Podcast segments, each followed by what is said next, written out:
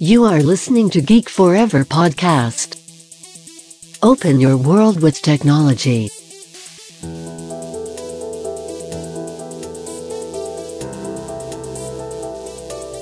This is Geek Talk.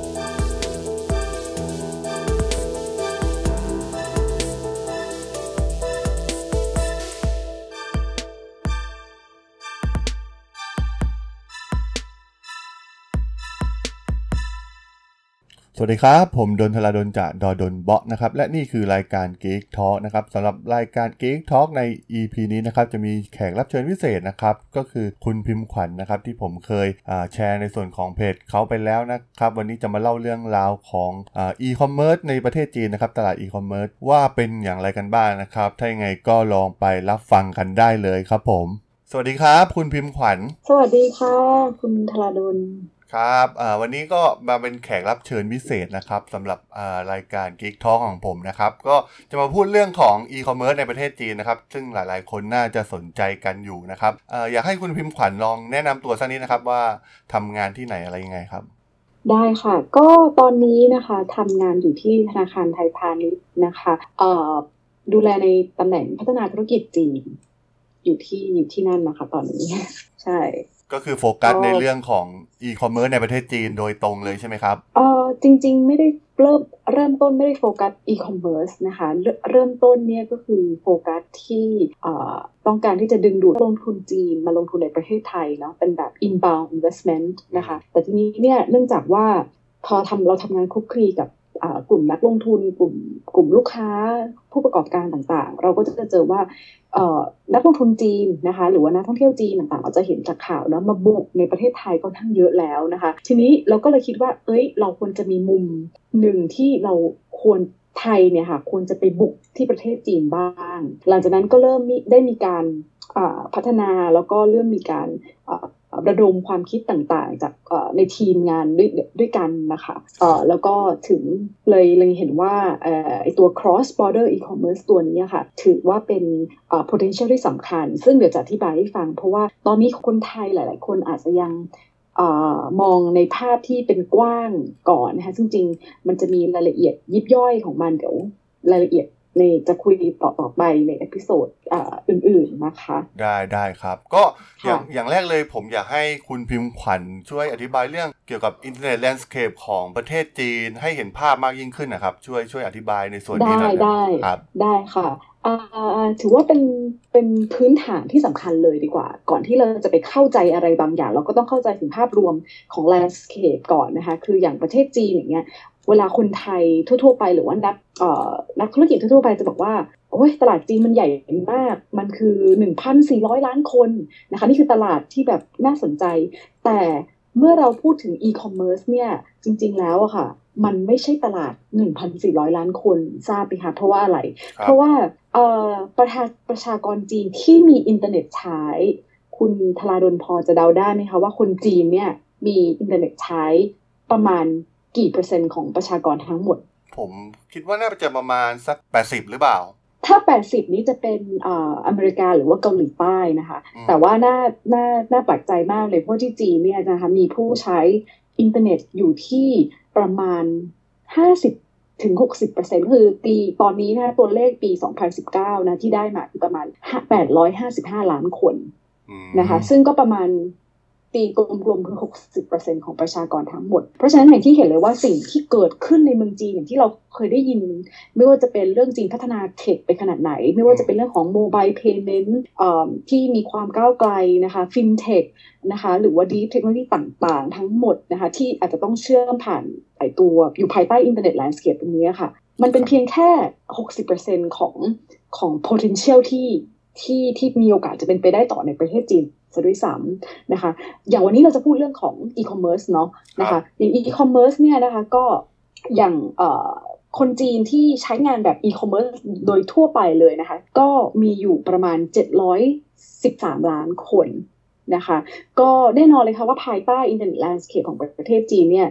behavior หรือว่าพฤติกรรมคนจีนเนี่ย 99%นะคะเขา access ทุกอย่างเขาเข้าถึงผ่านมือถือ นะคะเกือบ 99%เลยนะคะเกือบ 100%เลยก็คือ 99%เนี่ยเขาผ่านมือถือนะคะแล้วประมาณ 80%ของประชากรเขาก็จะใช้โซเชียลมีเดียแล้วก็ช็อปออนไลน์แบบเป็นเขาเรียกมันแทบจะเป็นนิสัย เราไม่ต้องพูดถึงโดยสถานการณ์ปัจจุบันคือสถานการณ์ที่มีวิกฤตนะคะไวรัสโคโรนาโควิด -19 ตรงนี้นะคะ คิดว่ามันยิ่งจะทำให้ทุกคนนะคะ อาจจะต้องใช้อินเทอร์เน็ต ตอนนี้คิดว่า penetration ของของตัว e-commerce เนี่ยอาจจะเกือบร้อยเปอร์เซ็นต์ด้วยซ้ำมีการเปลี่ยนแปลงที่แบบค่อนข้างค่อนข้างน่าน่าตื่นเต้นในช่วงในช่วงปีนี้ซะด้วยซ้ำนะคะเดี๋ยวรอดูตัวเลขทางการออกมาดีกว่านะคะ แต่ว่าอย่างที่เราเห็นว่าที่ผ่านมานะคะ ในตัวเลขปี 2019 นะคะ คนจีนนะคะก็ใช้งานอินเทอร์เน็ตนะคะ เอ้ยช็อปก็อยาช็อปออนไลน์ตัวนี้นะคะมูลค่านะคะของ e-commerce value ตัวนี้นะคะเมื่อเทียบกับสัดส่วนทั้งหมดของ e-commerce โลกนะคะ มีอยู่ประมาณ 45%เลยนะคะแซงอเมริกา ซึ่งอเมริกาเนี่ยมีเพียงแค่ 17%เท่านั้นเองนะคะมูลค่าของ e-commerce โลกทั้งหมด ถือว่าสูงมากนะคะ เพราะว่า value ของ e-commerce ทั้งหมดในประเทศจีนนะคะ ก็จะอยู่ที่ประมาณ 1.55 ล้านล้านดอลลาร์สหรัฐโตกว่าปีที่แล้วเนี่ย 16%เลยทีเดียวนะคะ ซึ่งตัวเลข 1.55 ล้านล้านตัวนี้ค่ะมีนัยยะยังไง ตัวเลขแค่ e-commerce transaction ของของเมืองจีนนะคะ แค่ตรงเนี้ยนะคะ สูงกว่า GDP ไทยถึง 3 เท่าด้วยกันนะคะ แล้วคิดดูว่าในอนาคตศักยภาพที่ถ้าเกิดจีนมีผู้ใช้งานอินเทอร์เน็ตที่ที่เกือบร้อยเปอร์เซ็นของประชากรทั้งหมดตัวนี้นะคะหรือว่าจะเป็นแปดสิบเก้าสิบเปอร์เซ็นของประชากรทั้งหมดตัวนี้ ลองคิดดูว่า มันมีการมันมีศักยภาพที่จะโตไปได้มากกว่านี้อีกขนาดไหนนะคะ ก็ก็เดี๋ยวจะคุยกันในในรายละเอียดต่อไปนะคะแต่วันนี้ในส่วนนี้เนี่ยหมายถึงว่ารวมหมดทั้ง B2C C2C ใช่ใช่ใช่ใช่ก็คือรวมแล้วใหญ่ขนาดนี้ รวมแล้วใช่ค่ะใช่แล้วถูกต้องแล้วนะคะ แต่ว่าอย่างวันนี้ที่เราจะมาคุยกันมาเจาะกันนะคะ เพื่อที่จะเหมาะกับผู้ประกอบการไทยที่เรามองเห็น ศักยภาพตรงนี้นะคะ เราจะเป็นเจาะที่ตลาดที่เราเรียกว่าตัว cross border e-commerce อ่าอันนี้ก็อยากให้อธิบายนิดนึงนะครับว่าหลายคนอาจจะไม่รู้จักคำว่า cross border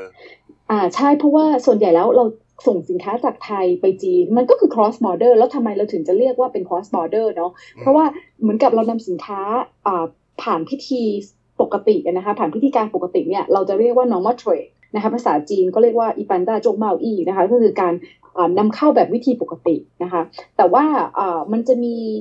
คือเนื่องจากรัฐบาลจีนเขาก็สนับสนุนในการนำเข้าสินค้าจากต่างประเทศนะคะ ในช่วง4หปีที่ผ่านมานะคะ แล้วก็มีกฎมีนโยบายนะคะในการที่จะช่วย ผลักดันนะคะการนำเข้าโดยลดระเบียบการต่างๆนะคะต้องขอเรียนให้ให้ทราบนิดนึงนะคะว่า normal trade หรือว่าวิธีการปกติในการนำเข้าสินค้าไปประเทศจีนเนี่ยคุณต้องทำอะไรบ้าง ผู้ประกอบการไทยต้องมี entity หรือว่าจดทะเบียนบริษัทที่ประเทศจีน ถ้าไม่จดทะเบียนบริษัทก็ต้องมี partner นะคะที่มี license ได้รับได้รับเหมือน import export license นะคะหรือว่าต้องหา distributor ซึ่งแน่นอนคุณจะหา partner ที่ ที่เชื่อใจได้ในประเทศจีนเนี่ยไม่ง่ายนะคะนะคะเรื่องที่สองเลยก็คือคุณต้องมีฉลากเป็นภาษาจีนนะคะคือแพ็กเกจต่างๆซองหน้าซองต่างๆเนี่ยเป็นภาษาไทยหรือภาษาอังกฤษไม่ได้ ต้องเปลี่ยนเป็นภาษาจีนนะคะแล้วก็ต้องจด trademark ในประเทศจีนนะคะแต่ว่าเรื่องการจด trademark นี่ถือว่าเป็นเป็น case study ที่น่าสนใจมาก ๆ เลยว่าถ้าคุณอยาก ไม่อยากเอ่อถ้าคุณอยากจะเข้าตลาดจีน ไม่ว่าจะเป็นช่องทางไหนก็ตาม ยังไงก็ต้องจด trademark นะคะ เพราะว่าไม่งั้นเดี๋ยวก็จะเจอคนจีนแบบแอบแอบเอาแบรนด์ของคุณนะครับไปมันมันไปลอกมันมันมันเชิงว่าไปลอกเลียนแบบ แล้วสมมติถ้าเกิดคุณอยากจะเคลมว่าเป็นสินค้าคุณ คุณก็ต้องมีการฟ้องร้องที่เรียกกลับกันมาค่อนข้าง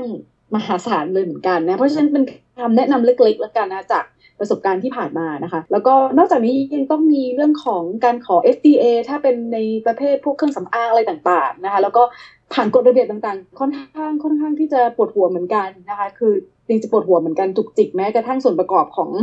ตัวผลิตภัณฑ์เลยก็ว่าได้นะคะ แต่แบบ cross border e-commerce ตัวนี้นะคะ คือเป็นนโยบายที่ทางรัฐบาลจีนเขาลด นะคะ ความยุ่งยากตรงนี้นะคะ ก็สิ่งที่ดิฉันพูดมาเมื่อกี้ค่ะ ไม่ต้องไม่ต้องทำเลยนะคะ คือไม่ต้องจดบริษัทที่ประเทศจีนนะคะหรือไม่ต้องหา partner อะไรให้ยุ่งยากนะคะ แล้วก็ไม่ต้องมี Chinese label หรือว่าไม่ต้องมีสลักภาษาจีนนะคะแพ็กเกจหรือว่าเป็นรูปลักษณ์ที่เมืองไทยมายังไง ก็ส่งไปหาที่จีนได้อย่างนั้นเลยนะคะ ก็คือคล้ายๆกับใช่ที่ที่จีนส่งมาหาเราถูกไหมครับ คล้าย ๆ กันหรือเปล่า เอ่อที่จีนส่งมาหาเรา จริง ๆ ก็ก็อาจจะคล้ายๆกันเป็นอย่างนั้น ใช่ แต่ว่าคือระระเบียบของเรื่องของอไทยมาจีนตรงนี้คือเอความซับซ้อนอะไรในในเรื่องของกฎระเบียบตรงนี้ค่ะ ก็อาจจะคิดว่าถ้าเทียบกันนะคะ ตรงนี้คือคิดว่าประเทศไทยยังไม่มีระบบแบบ cross border e-commerce เพราะว่า cross border e-commerce ตรงนี้นะคะ ก็จะเป็นในเรื่องที่คุณอาจจะต้องเข้าคลัง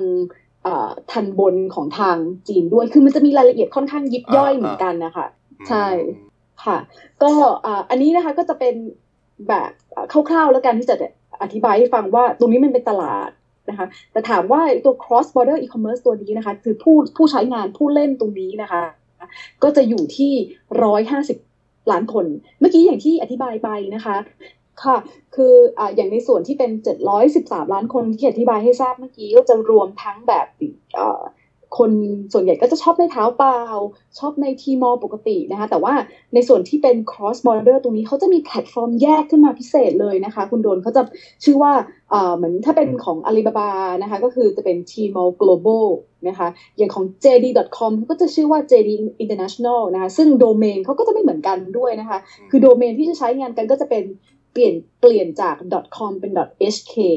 ซึ่งเขาก็จะแยกมาเลยให้รู้เลยว่า อ๋อ นี่คือแพลตฟอร์มสินค้าที่สำหรับ cross border เท่านั้น แล้วก็เป็นสินค้าที่มีแต่สินค้าต่างชาติ ไม่มีสินค้าจีนมาปะปนง่ายๆเลยนะคะ มองภาพคือถ้าเป็นเหมือนทะเลเแบบอีคอมเมิร์ซปกติก็จะมีสินค้าหลากหลายทั่วโลก ทั้งจีนทั้งต่างชาติ ซึ่งจะต้องมีแบบ Chinese label ต้องผ่านแบบกระบวนการ normal trade นะคะ แต่ถ้าเป็น cross border e-commerce เนี่ยก็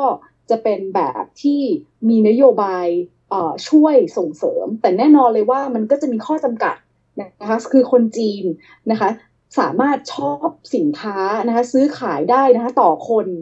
ไม่เกิน 5,000 หยวนต่อหนึ่ง transaction หรือหนึ่งบินนะคะ รวมทั้งปีไม่เกิน 26,000 หยวนอ้าวอย่างนี้นี่จำกัดสินค้าราคาแพงมันก็ขายไม่ได้เลยครับ ถูกต้องค่ะถูกต้องอ๋อคุณเขาก็ต้องเข้าเป็นแบบ normal trade แล้วก็เสียภาษีในแบบที่ที่ที่ที่ทางเอ่อศุลกากรจีนเขาก็ตั้งไว้ใช่ คือมันก็จะเป็นเหมาะกับถูกต้องค่ะ เพราะว่าเป็นคำเป็นจุดเป็น point ที่ดีมาก เพราะว่าถามว่าไม่ใช่ทุกสินค้าที่จะเหมาะเข้า cross border นะคะมันก็จะมีสินค้าบางสินค้าที่ส่วนใหญ่ราคาก็จะไม่เกินไม่เกินอย่างที่เห็นนะนะคะ ก็เอ่อ ที่ขายกันก็จะอยู่ตกเฉลี่ยที่ประมาณตั้งแต่ 20 หยวนจนถึง 500 หยวนนะคะ จะมีพันถึง 2,000 หยวนบ้างนะคะ และสินค้าที่นิยมขายใน cross border ก็จะเป็นพวกอาหารแห้งนะคะอาหารแล้วก็เครื่องดื่ม แต่ว่าต้องต้องเป็นลักษณะที่เป็นของแห้งของกระป๋องนะคะ แล้วก็เป็นพวกผลิตภัณฑ์เสริมความงาม สินค้าสปา สินค้าดูแล personal care home care ต่างๆนะคะที่ที่ที่เป็นสินค้าอุปโภคบริโภค ที่เราใช้กันชีวิตประจำวันนะคะแต่มันมีช่วงหนึ่งที่ว่าอย่างยกตัวอย่างอย่างสินค้า เช่น แม่และเด็กอ่าก็จะฮิตมากๆเลย เพราะว่าเหมือนคนจีนเขาก็จะไม่ค่อยเชื่อใจสินค้าที่มาจากจีนจำได้ไหมจะมีอ่าข่าวเคยได้ยิขนองอยู่ใช่ของเรื่องของนมผง เพราะฉะนั้นเนี่ยพอมันเกิดเหตุการณ์อย่างนี้ปุ๊บโหคนจีนทีนี้ก็แห่ซื้อแต่นมผงนิวซีแลนด์นมนมผงออสเตรเลียกันนะคะมันก็เลยเกิดมาเป็นแพลตฟอร์มต่างๆ มากมายนะคะ ซึ่งอ่าถ้าอ่า episode หน้าเดี๋ยวจะอธิบายให้ฟังว่าโหจริง ๆ ผู้เล่นของแพลตฟอร์มอะค่ะ มันมีมากกว่าอาลีบาบา มันมีมากกว่าเอ่อ JD นะคะ มันตอนนี้อย่างเคยได้ยิน Pinduoduo อย่าง Pinduoduo ตัวนี้ก็มาแข่งแต่เขาเป็นแบบ normal trade เนาะอืไม่ใช่แบบ cross border นะคะอืมมันจะมีอีกหลากหลายแพลตฟอร์มที่ที่ที่น่าสนใจในจีนเพราะว่าตลาดเขาใหญ่มากมากจริง ๆ เพราะฉะนั้นเนี่ยคุณคู่แข่งคนเดียวเนี่ยสองหรือสองคนหรือสามคนเนี่ย มันไม่พอซะด้วยซ้ำนะคะเพราะตลาดมันมันค่อนข้างแตก มันค่อนข้างเอ่อ fragmented มาก ๆ เลยทีเดียวนะคะ ก็คือมันเป็น segment ย่อย ใช่ เพราะฉะนั้นการเข้าตลาดจีนอย่างที่บอกค่ะ ก็คือบางบางแพลตฟอร์ม ก็จะเป็น very niche market ก็คือสำหรับอ่ามันจะมีแพลตฟอร์มแยกขึ้นมาด้วยนะคะ เช่น แพลตฟอร์มสำหรับแม่และเด็กอ่าเป็นต้นหรือว่าแพลตฟอร์มสำหรับเครื่องสำอางแฟชั่นนะคะอย่างถ้าเคยได้ยิน Redbook เสี่ยวหงชู อันนี้ก็เป็นแพลตฟอร์มที่เป็นเป็นสตาร์ทอัพที่ตั้งขึ้นมาในช่วงประมาณปี 2014 นะคะถ้าจำไม่ผิด ก็จริงๆเขาเกิดมาจากการสร้างคอนเทนต์เนาะอืมแล้วทีนี้เนี่ยก็เอ่อจับพลัดจับผลูก็คือเอ่อมีดารามามารีวิวสินค้า แล้วก็สุดท้ายต้องก็ผันตัวเองไปเป็นเอ่อ ขายของในแบบที่เป็น cross border ด้วยก็คือขายของที่เป็นอของ import เท่านั้นนะคะในในรูปแบบ cross border แล้วก็ขายในสินค้าที่ค่อนข้างมีคุณภาพ แล้วก็ให้ KOL นะคะหรือว่า influencer ต่างๆ มารีวิวนะคะก็จะเป็นอีก segment หนึ่งเลยที่ขายแต่พวกเครื่องสำอางแล้วก็ของที่เกี่ยวกับความสวยความงามเป็นต้น อันนี้เขาก็จะเป็น segmentสำหรับผู้หญิงโดยเฉพาะเลยนะคะแล้วแล้วพอจะบอกได้ไหมว่าตอนนี้มันมี แบรนด์ของไทยเนี่ยเข้าไปบ้างแล้วยังอะครับโอ้ยจริง ๆ แบรนด์ไทยเข้าไปเยอะมากๆเลยนะคะแล้วก็อ๋อแบรนด์ที่ประสบความสำเร็จที่เป็นแบรนด์ไทยที่บุกไปสำเร็จเลยก็คือก็ขอยกให้มิสทีนอ๋อคิดว่าเขาทำเขาทำได้ดีมากๆ แล้วก็เขาเขาเข้าเป็นแบบเต็มรูปแบบเลยค่ะ มีทั้งแบบ cross border มีทั้งแบบ normal trade แล้วเขาก็สร้าง trademark เอ่อเป็นภาษาจีนเอ่อมีการตั้งโรงงานแล้วก็ผลิตสินค้า เป็นแบบเขาเรียกว่าอะไรอะกัวนในปั่น หรือว่าเป็นแบบ local package สำหรับเมืองจีนซะด้วยซ้ำนะคะ ที่ไม่มีขายในเมืองไทยก็มีเป็นต้นอืมก็ถือว่าประสบความสำเร็จนะคะอืมระดับระระระดับที่เราที่คนไทยเอื้อมไม่หลายหลายหลายหลาย ๆ คนอาจจะไปเรียนรู้แล้วก็แล้วก็แล้วก็ต้องการเอื้อมถึงนะคะนี่คือเป็นแบรนด์แบบเอ่อคอสเมติกเนาะอีกแบรนด์หนึ่งที่คนจีนทุกคนก็รู้จักกันแน่นอนก็คือข้าวแก่น้อยอ๋อเท่ากันน้อยนะคะนี่คืออ่าเท่าแก่น้อยนี่คือเข้าเข้าไปแบบเอ่อ แบบเต็มรูปแบบเหมือนกัน แล้วก็สัดส่วนของอของตลาดจีนนะคะ ในพอร์ตของเขาก็จะมีอยู่ประมาณถ้าจะไม่ผิดถึงประมาณสี่สิบเปอร์เซ็นต์ซะด้วยซ้ำเพราะฉะนั้นเขาก็ค่อนข้างทุ่มเทกับตลาดจีน แล้วก็ค่อนข้างไปได้ได้ได้อย่างสวย อาจจะมีมีมีปัญหาในระหว่างทางบ้างในเรื่องของที่เคยได้ยินนนะคะ คือในเรื่องของพวก เอิ่มเรื่องของเทรดมาร์กต่างๆนะคะ คือถ้าเข้าแก่น้อยเนี่ยภาษาจีนเนี่ยนะคะเขาก็จะเรียกว่าเสี่ยวเหลาปั่นใช่ไหมคะ แต่ว่าสุดท้ายแล้วเสี่ยวเหลาปั่นตัวนี้อะค่ะ ถูกคนจีนอื่นไปจดแล้วอ่าอ่าเคยได้ยินข่าวอยู่เรื่องนี้ ใช่ เพราะฉะนั้นเขาก็เลยไม่สามารถใช้เท่าเท่าแก่น้อยตรงนี้แต่เอ่อภาษาจีนที่เรียกว่าเสี่ยวเสี่ยวล้อป่านตรงนี้ได้แล้ว ก็ต้องใช้ชื่ออื่นแทนนะคะ เป็นต้นอืมก็เป็นเกล็ดเล็กๆน้อยๆที่ถ้าเกิด ผู้ประกอบการไทยอยากจะไปบุกตลาดจีนนะคะควรจะต้องรับทราบอะไรยังไงบ้างนะคะควรจะมีการเตรียมตัวอะไรยังไงบ้างนะคะ ก็คิดว่านะคะในตัว cross border ตัวนี้ก็ถือว่าเป็น potential ก็คือ ถ้าคุณจะเจาะตลาดจีนนะคะคุณก็เริ่มเจาะจากกลุ่มที่ที่มีเขาเรียกว่าอะไรมีกำแพงนะคะที่ค่อนข้างอ่าต่ำก่อนแล้วก็ค่อยๆเรียนรู้ตลาด เพราะว่าตลาดจีนนี่ปรับตัวไวมากผู้ประกอบ ผู้บริโภคก็เปลี่ยนไปค่อนข้างค่อนข้างค่อนข้างมีพลวัตที่ค่อนข้างสูงนะเพราะฉะนั้นเนี่ยก็ถ้าเข้าแบบ cross border เนี่ยก็ถือว่าใช้โอกาส cross border ตรงนี้เรียนเรียนรู้นะคะเกี่ยวกับ behavior ของคนจีนได้พอสมควรนะคะถ้าอาทิตย์หน้านะคะอพิโซดหน้าได้เดี๋ยวได้จะจะมาแชร์ให้ฟังเรื่องของ behavior ของคนจีน